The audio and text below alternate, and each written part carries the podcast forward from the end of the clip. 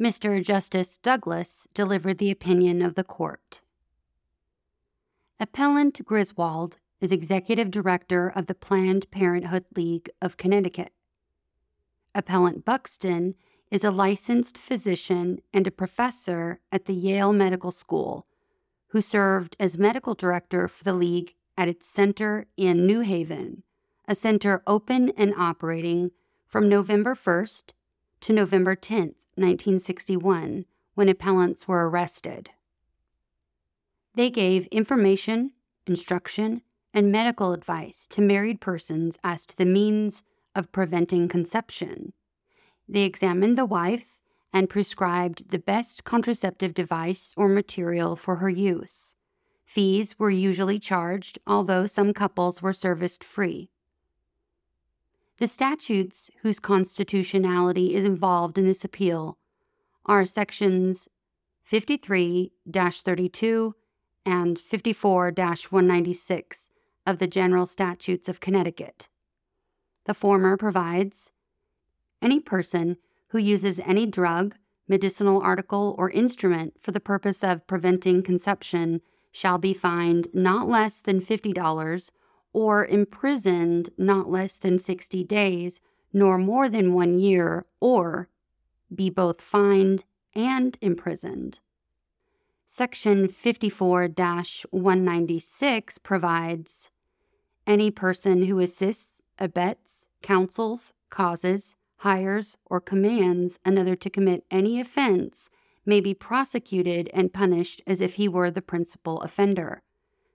The appellants were found guilty as accessories and fined $100 each against the claim that the accessory statute, as so applied, violated the 14th Amendment. The appellate division of the Circuit Court affirmed. The Supreme Court of Errors affirmed that judgment. We noted probable jurisdiction. We think that appellants have standing to raise the constitutional rights of the married people with whom they had a professional relationship. Tileston v. Ullman is different, for there the plaintiff seeking to represent others asked for a declaratory judgment. In that situation, we thought that the requirements of standing should be strict, lest the standards of case or controversy in Article 3 of the Constitution become blurred.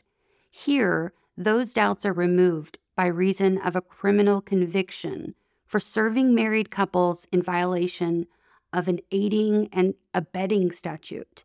Certainly, the accessory should have standing to assert that the offense which he is charged with, assisting, is not or cannot constitutionally be a crime. This case is more akin to Truax v. Raich, where an employee was permitted to assert the rights of his employer, to Pierce v. Society of Sisters, where the owners of private schools were entitled to assert the rights of potential pupils and their parents, and to Barrows v. Jackson, where a white defendant, party to a racially restrictive covenant, who was being sued for damages by the Covenantors because she had conveyed her property to Negroes, was allowed to raise the issue that enforcement of the covenant violated the rights of the prospective Negro purchasers to equal protection, although no Negro was a party to the suit. The rights of husband and wife pressed here are likely to be diluted or adversely affected unless those rights are considered in a suit involving those who have this kind of confidential relation to them. Coming to the merits, we are met with a wide range of questions that implicate the Due Process Clause of the 14th Amendment. Overtones of some arguments suggest that Lochner v. New York should be our guide, but we decline that invitation as we did in West Coast Hotel v. Parrish. Olsen v. Nebraska, Lincoln Union v. Northwestern, Williamson v. Lee Optical, Giboney v. Empire Storage. We do not sit as a super legislature to determine the wisdom, need, and propriety of laws that touch economic problems, business affairs, or social conditions. This law, however, operates directly on an intimate relation of husband and wife and their physician's role in one aspect of that relation. The association of people is not mentioned in the Constitution nor in the Bill of Rights. The right to educate a child in a school of the parent's choice, whether public or private or parochial, is also not mentioned nor is the right to study any particular subject or any foreign language. Yet the First Amendment has been construed to include certain of those rights. By Pierce v. Society of Sisters, the right to educate one's children as one chooses is made applicable to the states by the force of the First and Fourteenth Amendments. By Meyer v. Nebraska, the same dignity is given the right to study the German language in a private school. In other words, the state may not, consistently with the spirit of the First Amendment, contract the spectrum of available knowledge.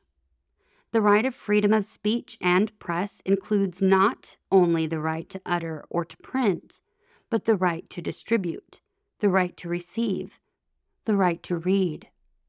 And freedom of inquiry freedom of thought, and freedom to teach. Indeed, the freedom of the entire university community. Without those peripheral rights, the specific rights would be less secure. And so we reaffirm the principle of the Pierce and the Meyer cases.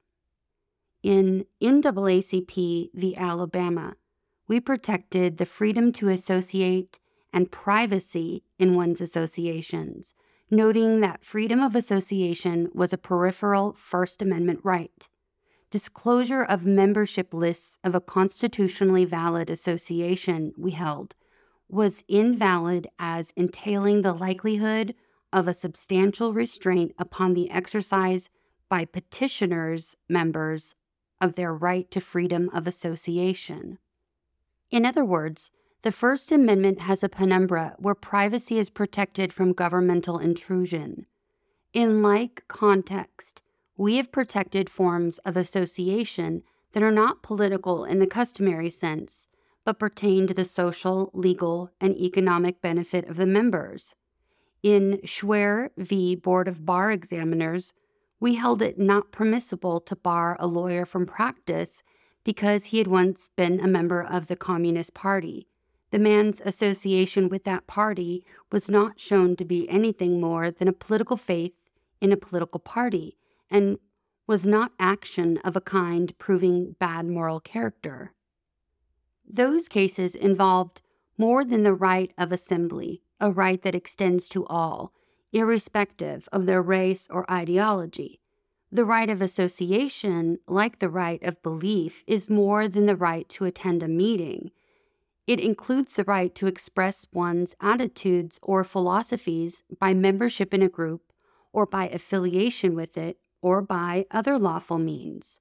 Association in that context is a form of expression of opinion, and while it is not expressly included in the First Amendment, its existence is necessary in making the express guarantees fully meaningful. The foregoing cases suggest that specific guarantees in the Bill of Rights have penumbras formed by emanations from those guarantees that help give them life and substance. Various guarantees create zones of privacy. The right of association contained in the penumbra of the First Amendment is one as we have seen. The Third Amendment in its prohibition against the quartering of soldiers in any house in time of peace without the consent of the owner is another facet of that privacy. The Fourth Amendment explicitly affirms the right of the people to be secure in their persons, houses, papers, and effects against unreasonable searches and seizures. The Fifth Amendment, in its self incrimination clause, enables the citizen to create a zone of privacy which government may not force him to surrender to his detriment. The Ninth Amendment provides the enumeration in the Constitution of certain rights shall not be construed to deny or disparage others retained by the people. The Fourth and Fifth Amendments were described in Boyd v. United States as protection against all governmental invasions of the sanctity of a man's home and the privacies of life. We recently referred in Mapp v. Ohio to the Fourth Amendment as creating a right to privacy no less important than any other right carefully and particularly reserved to the people. We have had many controversies over these penumbral rights of privacy and repose. These cases bear witness that the right of privacy, which presses for recognition here, is a legitimate one. The present case, then, concerns a relationship lying within the zone of privacy created by several fundamental constitutional guarantees, and it concerns a law which, in forbidding the use of contraceptives rather than regulating their manufacture or sale, seeks to achieve its goals by means having a maximum destructive impact on that relationship.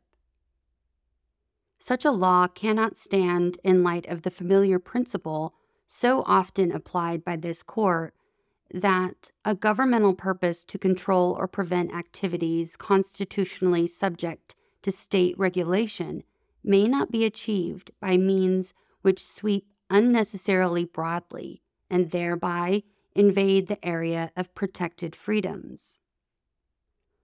Would we allow the police to search the sacred precincts of marital bedrooms for telltale signs of the use of contraceptives? The very idea is repulsive to the notions of privacy surrounding the marriage relationship. We deal with a right of privacy older than the Bill of Rights, older than our political parties, older than our school system. Marriage is a coming together for better or for worse, hopefully enduring and intimate to the degree of being sacred. It is an association that promotes a way of life, not causes, a harmony in living, not political faiths, a bilateral loyalty, not commercial or social projects, yet is an association for as noble a purpose as any involved in our prior decisions. reversed.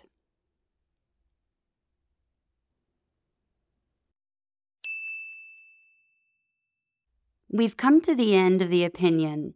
Until next episode, thanks for listening to what SCOTUS wrote us.